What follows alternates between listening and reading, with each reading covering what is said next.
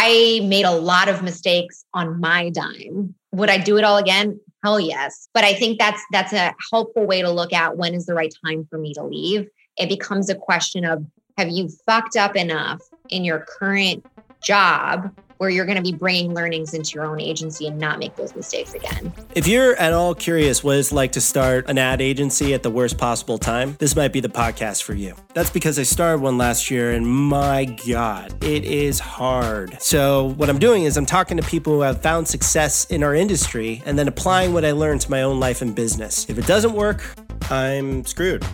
Okay, so I've actually recorded this a few times because it's been since March 20th since I've done a podcast episode. Honestly, I'm pretty rusty, but more importantly, I need to update you guys on a lot of different stuff. A lot's happened. So instead of just having like a long winded, huge intro, uh, I'll just give you a little tidbit of something that happened over this long stretch of time, and then we'll get more tidbits as we go. So, one project that we've completed is for a wine.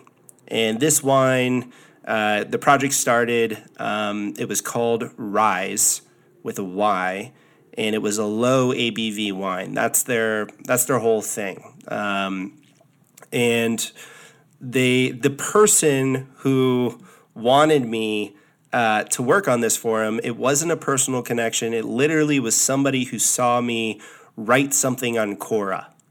I shit you not. So when this agency was uh, Funny Makes Money, a comedy ad agency. More on that later in terms of where we're headed. Um, I Googled like comedy ad agency. The first result or one of the top results was somebody who asked, Why isn't there a comedy ad agency on Quora? Somebody responded saying, That's the stupidest idea, blah, blah, blah, blah. And then I sent some like really snarky response trying to make the guy feel like an idiot to make myself feel better.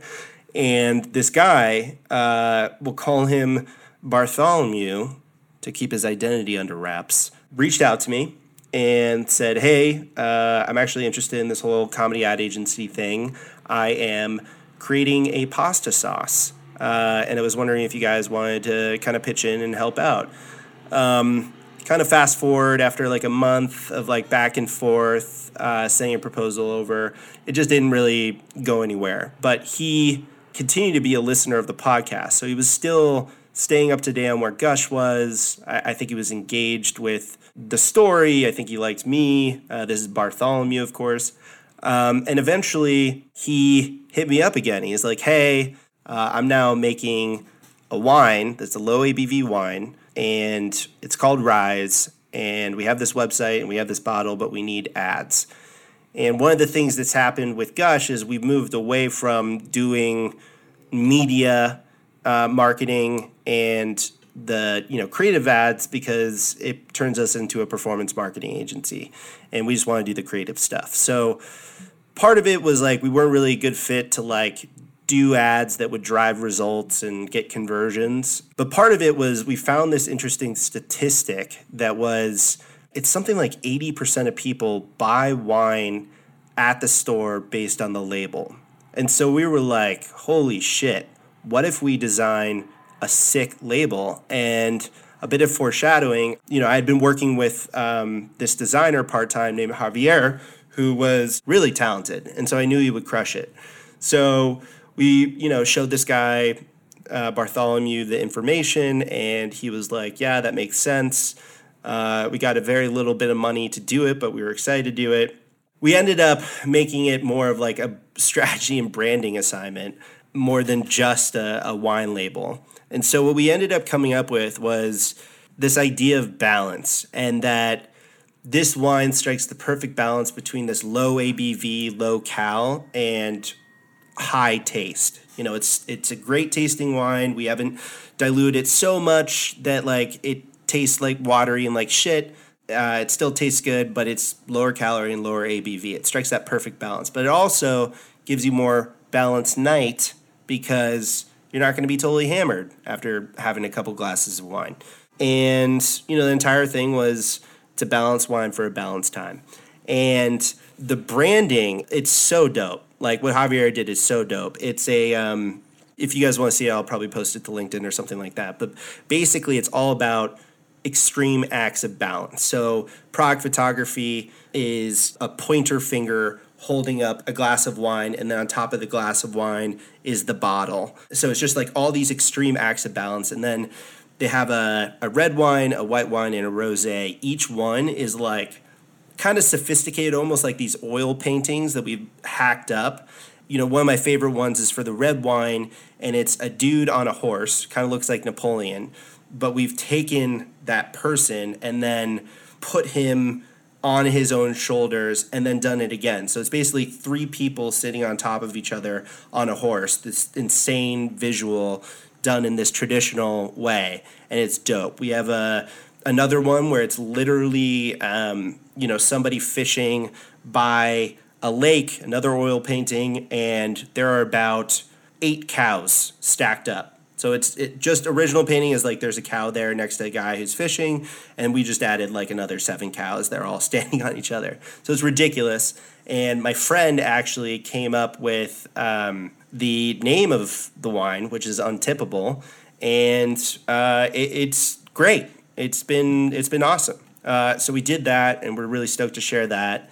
And that's complete. We have two projects that are currently ongoing. One is for a golf brand, and then another is for a smart hydration flask. I will kind of give more updates, I think, on those as we go, but those are really exciting. They're moving into production type stuff, and I'm really stoked. Uh, very stoked on it. I probably can talk about the uh, golf one more than I can the sort of water bottle one that's smart hydration, but uh, you know, I'll, I'll, I'll be giving more information on that as we go. Skipping ahead to the business and kind of where we're at with the business. So I don't really even remember uh, what I said on the last episode, and it, it was about Gush kind of changing. But what happened was about nine months ago, kind of like towards the start of COVID, even maybe like three or four months after COVID started. I needed on Friction Labs, that climbing shock brand, I needed some design help, some part time design help. And I put a job post on LinkedIn and got some good responses. Was very clear about the fact that I really couldn't pay much of anything, like $2,000 a month for very, very part time work. Uh, but this dude who didn't speak great English and had just moved from Madrid to LA uh, was like, you know, look, man, you know, I'm I'm interested in this whole funny makes money comedy ad agency angle. I understand that you're still growing the agency, and I'm cool like doing a little bit of stuff with you for a little bit of money, and let's see what happens. And you know, I looked this guy up, and I, again, like I I was getting too many quality applications for the amount of money I could pay. I was like, I don't deserve this. But this guy was definitely the best. You know, he had won awards. He was a creative director level out in Spain. Uh, he actually kind of had his own agency uh, that was a lot like mine, in, in that it was just him and one other person, and they were, you know, had an agency built around them and would hire out freelancers. So he got involved. And then you fast forward to like seven or eight months later and he's still involved. I've worked with a lot of people that have not stuck it out with me or that I've had to let go of or whatever, but we've always worked very well together because we have the same love of like advertising and making cool stuff that is that feels original and not contrived and, and kind of lame and so we've always like felt the same way about that stuff. And we we constantly you know if we're coming up with ideas for a client like they're different and they're interesting and you know if it's funny it feels actually kind of funny and out there. And so we just have a similar creative sensibility. And it got to the point where we were actually getting you know some more work. And i needed him to be full-time. I needed like a full-time commitment. And he just wasn't able to give that if this wasn't his agency too. And so I've invested my own money in this agency. I had already been doing it for a little over a year, but what I ended up doing um, is I gave him fifty percent of the agency.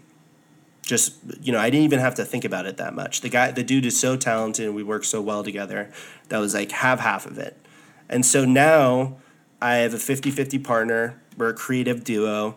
Um, and I'm not alone in this, which is great. Uh, we're both working towards the same goal. We both have the same vision, and I have you know somebody that I can consistently and full time creatively collaborate with. Uh, so that's a big update. And the other thing that has had to evolve is that because Javier is so good at design and branding, we've started to do work that's more strategy and branding and less like, you know, these jokey, funny ads that are, you know, produced very cheaply. And as a result of that, we can't really be a comedy ad agency anymore.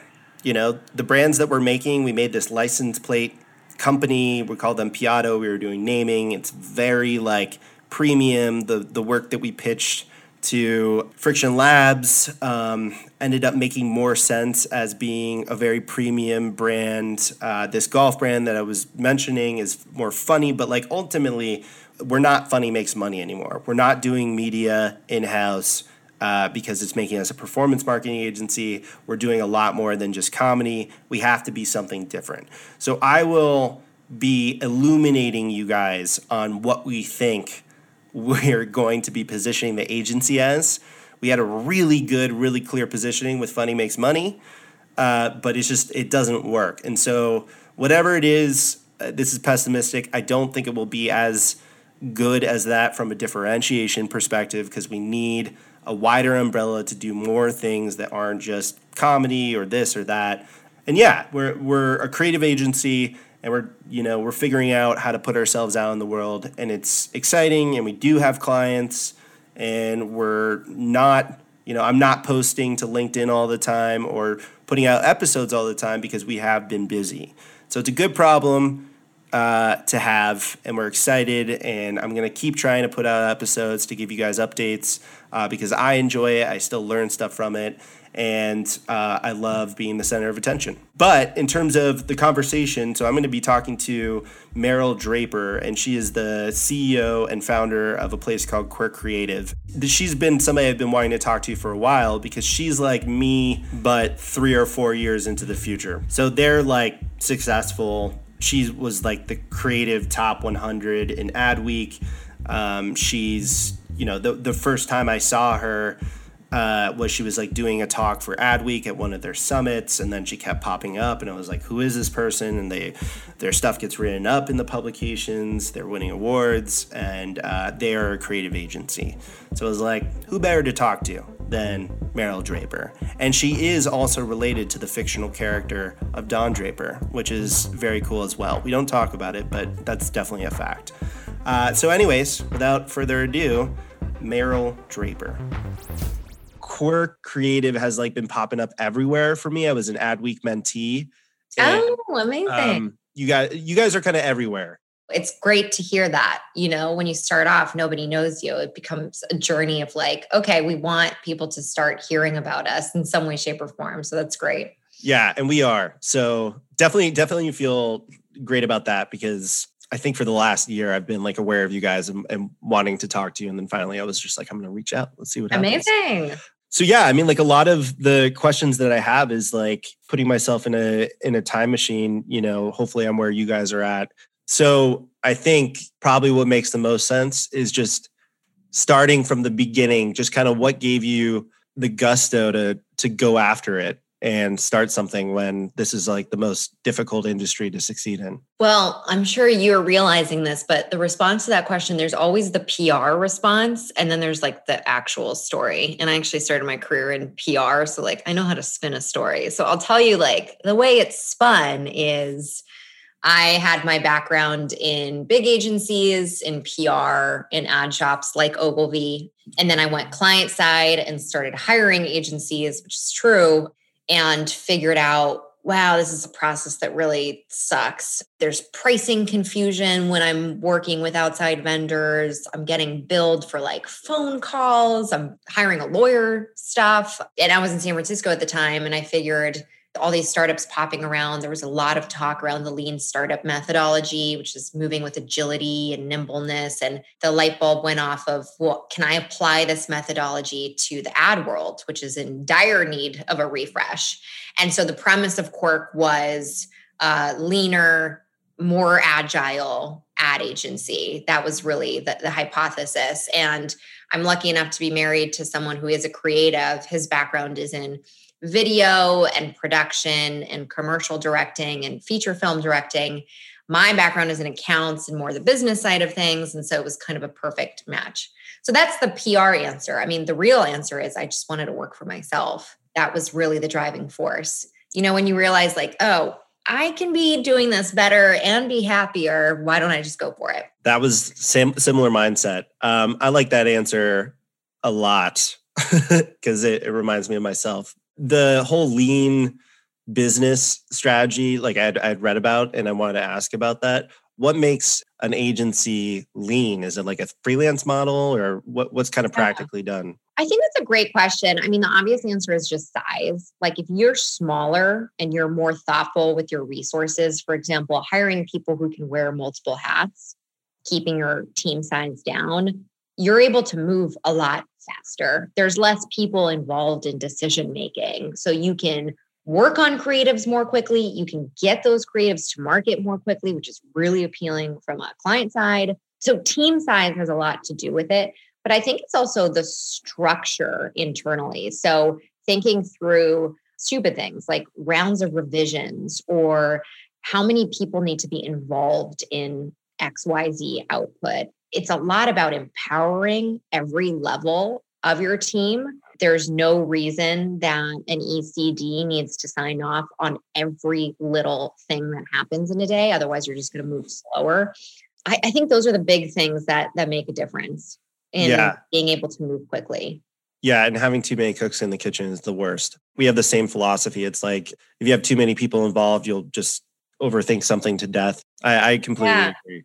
There's a really good example that comes to mind. We were working in tandem with a massive agency on this one brand. It was a Fortune 500 brand, and we were each doing different parts of a creative project. So there was the Quirk team, which at the time was literally, I think it was like four of us. And then the massive agency was working on the project as well. And there was this meeting with the client where we both had to be there. And they showed up with, I think it was like 10 or 11 individuals cramped into this conference room. And then it was me and Galen who showed up on our end. We just were like, hey guys, like, yes, we're the other agency. And in the end, we produced something really amazing and we got it done in like half the time of the bigger agency. And I just think there's a lot to be said for not having too many cooks in the kitchen. I think creative, like everyone will have a different creative opinion. So the more people you bring in, like the more diluted an idea can be. Absolutely. I have an idea that I want to stress test by you. So, mm-hmm. given the whole cooks in the kitchen thing, what do you think about a model where there's no juniors? You don't bring it upon yourself to need to help people learn and work their way up and build capabilities. You let other agencies do that. And then you have a creative director or a strategy director or whatever leading and doing the work so that Nothing has to be pitched to them for them to fix. It's done quickly. The result is better, that sort of thing. What do you think about that? I think that's great. Although, from a personal standpoint, I actually think that's part of the fun of running our own agency is being able to cultivate talent and give folks the opportunity to learn. I was uh, at Ogilvy, they hired me at, I was way too young for the role they hired me for. I think I was 22 they gave me a manager position.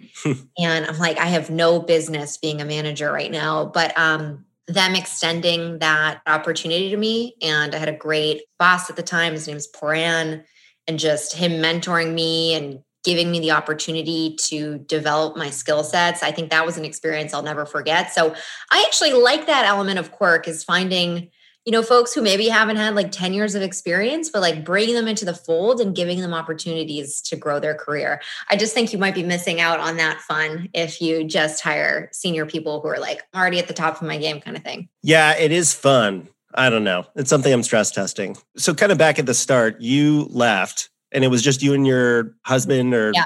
and then did you guys have money in the bank? Did you have a client that you left with? How did you guys start? There was a little bit of money coming in. I mean, we were completely bootstrapped. So, I mean, you know this when you start a services business, you're essentially selling your time. So, there was the pressure of, well, we have to start making money day one or we're not going to have our next meal. We started working on really small projects initially. We weren't making a lot of money the first year. Um, but it just was, you know, pressure. Like, okay, we're doing this. Like, we got to start going. We got to start selling. So the pressure, like, did it did it lead you to finding open RFPs and just like throwing yourself into the pitch process? Were you reaching out to connections and saying, "Hey, we're yeah. doing this. We can help."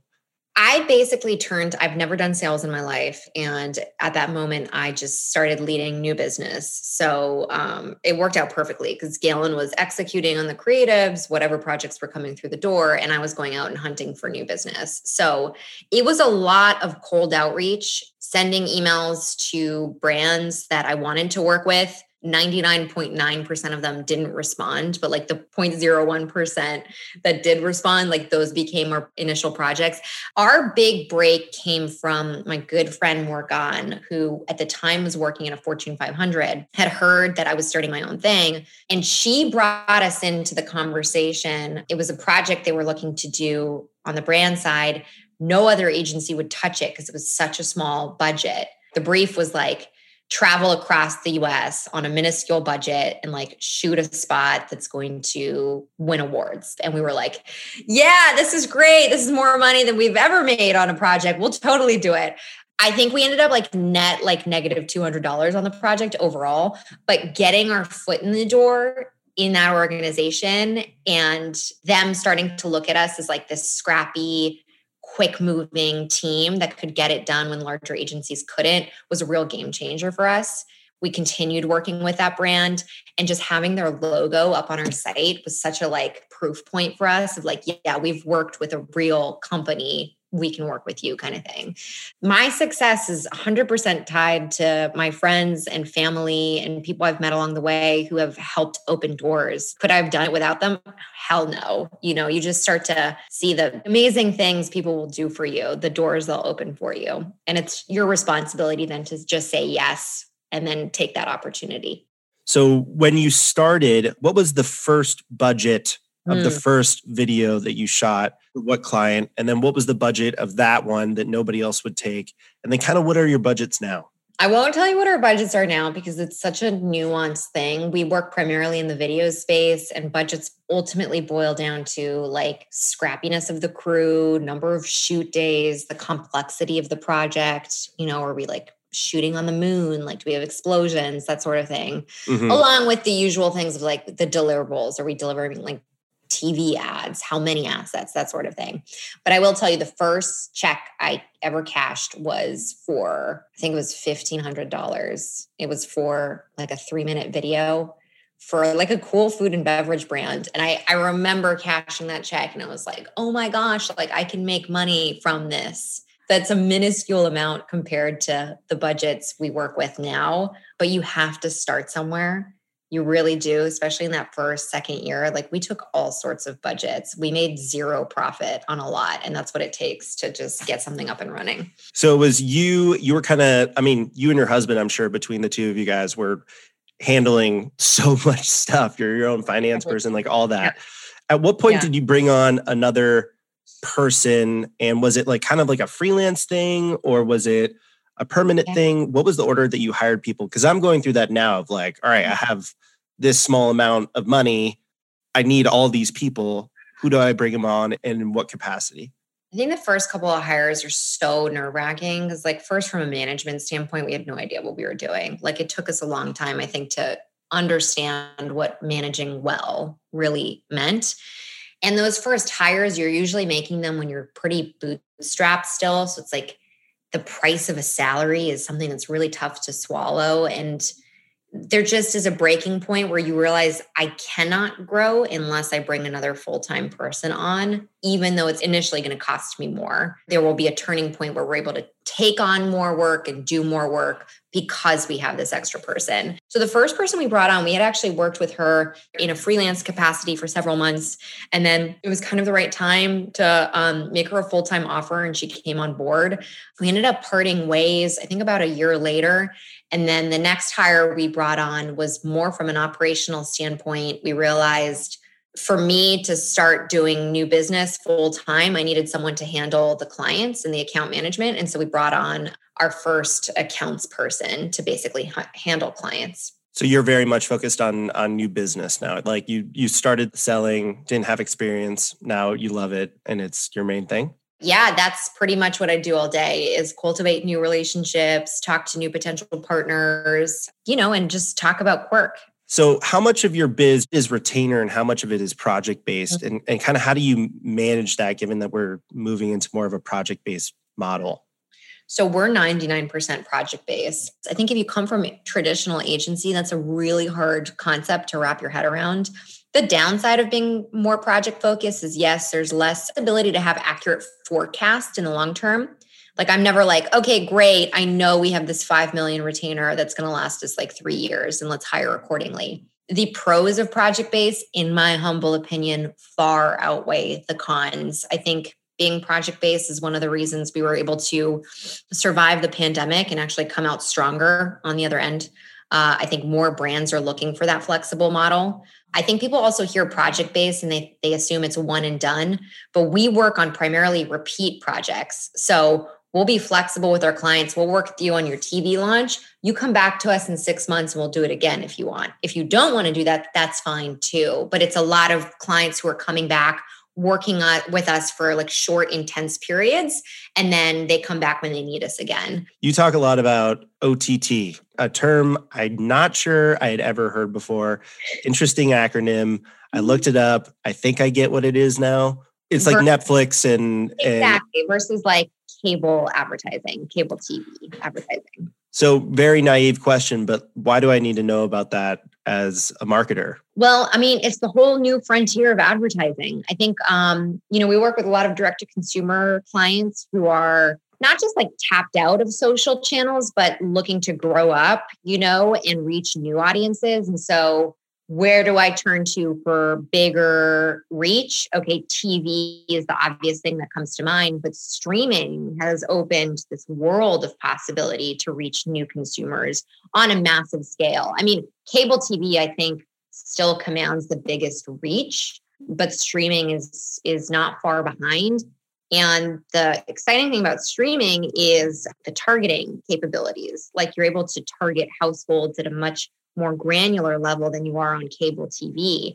And so we have brands who like are come to us and say, "Hey, I want to get into TV, but the way I'm going to do that is first I'm going to dip my toe into OTT, test out new creatives, and they see OTT almost as like as, as a gateway to to more traditional cable linear TV. It's like the new frontier of TV, I would say. Okay, so talking about like a Hulu, right? That's streaming I, I throw my ad up there. That's great. Netflix, no ad. So is there a way to get in with like a Netflix? That's more of a media buy question. I mean, typically when we're working on OTT projects, like we're handling all the creative, but the media agency partners that we have, like they'll come up with the actual like specific plan. So whether it's like a Hulu or a Roku or whatever, like that's where they will come in with recommendations on how to get their ad into those new streaming channels. Got it. So, what's an example of like a cool creative thing that you've been able to do through a streaming platform that you weren't able to do on TV? I think we're still figuring that out. There's so many new opportunities as far as like the real estate OTT offers. For example, you know, on cable TV, you'll have like your 30 second ad, right? On mm-hmm. OTT, there's additional real estate and interactivity that you can layer on. So, for example, like you know, uh, being able to interact with an ad or like a, a side banner, um, a companion to the actual video ad. Like that's fun new real estate that we're still very much exploring. And I think there's something to be said for OTT being a, a ground for entertainment. Like entertainment is huge, um, just given the medium and then also a slightly younger demo. So maybe you're finding nuances in performance because like one more entertaining spot is working really well on OTT versus a slightly older demo on cable TV. I think we've just scratched the surface in terms of the real estate we can take advantage of in OTT and how we tweak creatives between that and linear. Awesome. Okay, that makes sense. I want to talk about leadership. So mm-hmm. I haven't led shit in my life. I maybe had a junior copywriter below me at one point. Now, like I'm just by default the leader. Like you've you've led, you've had uh, an account director position, but what feedback have you gotten from your employees and your husband and people you work with and clients that it have impacted you as a leader and made you better? I think I'm very much a work in progress when it comes to leadership. It's so hard. The biggest impact I've had on my leadership style has actually been from past bosses that have not done a great job. And mm-hmm. so understanding what it's like to be managed by someone else and how that felt and the moments it didn't feel great is something I try to remember. I think everyone's probably able to say this. Think about a boss you had that maybe wasn't so great. And what did they do? And that becomes almost as a, a, a, template for your leadership on things to avoid. I think the big learning for me as a leader is that there's no one type of leader. I think for a long time i felt like i had to put on this face of knowing it all and having all the answers. And that is so far from the truth. Like 80% of the shit that comes through that i have to make a decision on i've never done before and i have no experience. And I've gotten comfortable with not pretending like I have all the answers. And I actually think that's probably a great quality in a leader where you're able to say, Hey, does anyone else have ideas on this? Because like I'm out of my depth here. And just getting more comfortable with like not being a perfect leader, whatever that means, you know, being vulnerable, saying, I don't have the answer to this, but I'm willing to figure it out. That sort of thing, I think is is what I've learned. Gotcha. Great answer. Awards how important are they? Do they matter? Is it bullshit? Awards are total bullshit. If you're finding your self worth from an award, you need to take a long, hard look at yourself because you should not be benchmarking your own success based on a panel of people who have no idea who you are and the work that you you did to to lead to a final creative. On the flip side, awards are a great thing for PR and for visibility. They are a great little thing to put in your capabilities deck that just kind of check that box for clients that like yes, you're legitimate and like you've done something. So I think if you're going after awards and if you want awards, just know that it has absolutely no bearing on your um, success as a creative or a human and do it because it's going to get you some possible PR. That's a super good point and super helpful from a awards perspective because a lot of people talk about it. We all know it's bullshit, but it does, it generally, I think, does. Yeah, help feels good. I get it. It's a little dopamine hit of like, I did a thing. That's why I'm like, uh, yeah, like I know I'm shitting on it, but yeah, I'm still submitting to win those awards, you know, and I get bummed when we don't make it 100%. Are you going after like the Cannes, the one show, the DNA D&AD, those types? We're going after a lot of like the more like business focused awards like you know small agency of the year that sort of thing that i think would mean a lot just from like a hey i built i built this thing. All right let's talk about pitching for a sec. You've been up against other agencies probably agencies that have been bigger than you maybe even agencies that are more well known than you. Totally. And you've won. So yeah. how did you do it? How do you approach pitches have you made mistakes that have taught you lessons that have benefited you down the line? Tell me what to do. So we don't pitch. Hell yeah. We won't do work for free. I don't know why people in the industry still do it. It's mind blowing to me. And it's about a, having an upfront conversation of your value to the interested brand. I think the best relationships between brand and agencies are relationships that are founded on trust how can I command respect and trust if I'm giving you work for free? I pay my interns. You know, that's my expectation. You do work for me, I pay you. And so it really rubs me the wrong way when brands ask us to do work for free. And I just, it's the hard and fast policy I have. And what that means is when folks know that, it goes one of three ways. One is they say, oh, well, we actually don't want to work with you because we have these other agencies that are doing work for free for us. The second thing that happens is we still get invited to have chats with them, but it's more a proposal built on case studies and our team. It's a decision that's based more on like charisma and like the vibe that they get from our team. Um, we get really granular with pricing and timelines. So it's like, it's a proposal that's actionable um, and that's going to lay out how we're going to work with the person, but not giving the work. Or the third way, and this is happening more and more, and I really am excited to say this, but like there's more of a willingness from brands to compensate for concepts. So it, that's that's usually what happens. And I mean, we have had year over year growth, working with cooler and cooler brands, increasing revenue while having a no pitch policy. So I I don't see we'd ever go back. We've been invited to pitch once and we got compensated for it. So I totally agree with that. When you so if you're compensated for a pitch and you're pitching against other people, when that's happened, uh, how do you how do you approach that? How do you prepare for that? Why do you think you've won when you've won? It's kind of like putting on blinders. Like you forget about the competition and you just let your creative team have fun with it and mm-hmm. answer mm-hmm. the brief to the best of their abilities. It's not like a tactical strategy of like we're going to do X, Y, Z to like beat up the competition. It's like I know I have an amazing creative team. Let's put our collective heads together, answer the brief, and have fun with it while we do it. That's arguably like while why we're all in this industry is to come up with really cool ideas that we can bring to life. And so just responding to a brief with that mindset allows you to have more fun with it. And if you're getting compensated for it, that takes the pressure off. Like you're getting paid for your time. Like you've already won. So just have fun and put together the best ideas you can. And if you lose, like you didn't lose any money, you were compensated for the resources you put against the brief. Great. Mm-hmm. Yeah, uh, that's that's awesome. So I've gotten a ton of useful nuggets as I'm, I'm, I was sure I would. One of the ways I like to end is just asking if you have any piece of advice that was given to you over the course of your life or you think might be relevant to me, you know, anything in general that you just want to leave me with? Not that you haven't given me anything already. I think my advice would probably be to other people listening in who are thinking about starting their their agency um, and don't know when is the right time. The best thing I heard was try to make mistakes on someone else's dime because obviously mistakes are costly and the more experience you have just like screwing up where it doesn't cost you money, it's like you're working for someone else, it costs them money.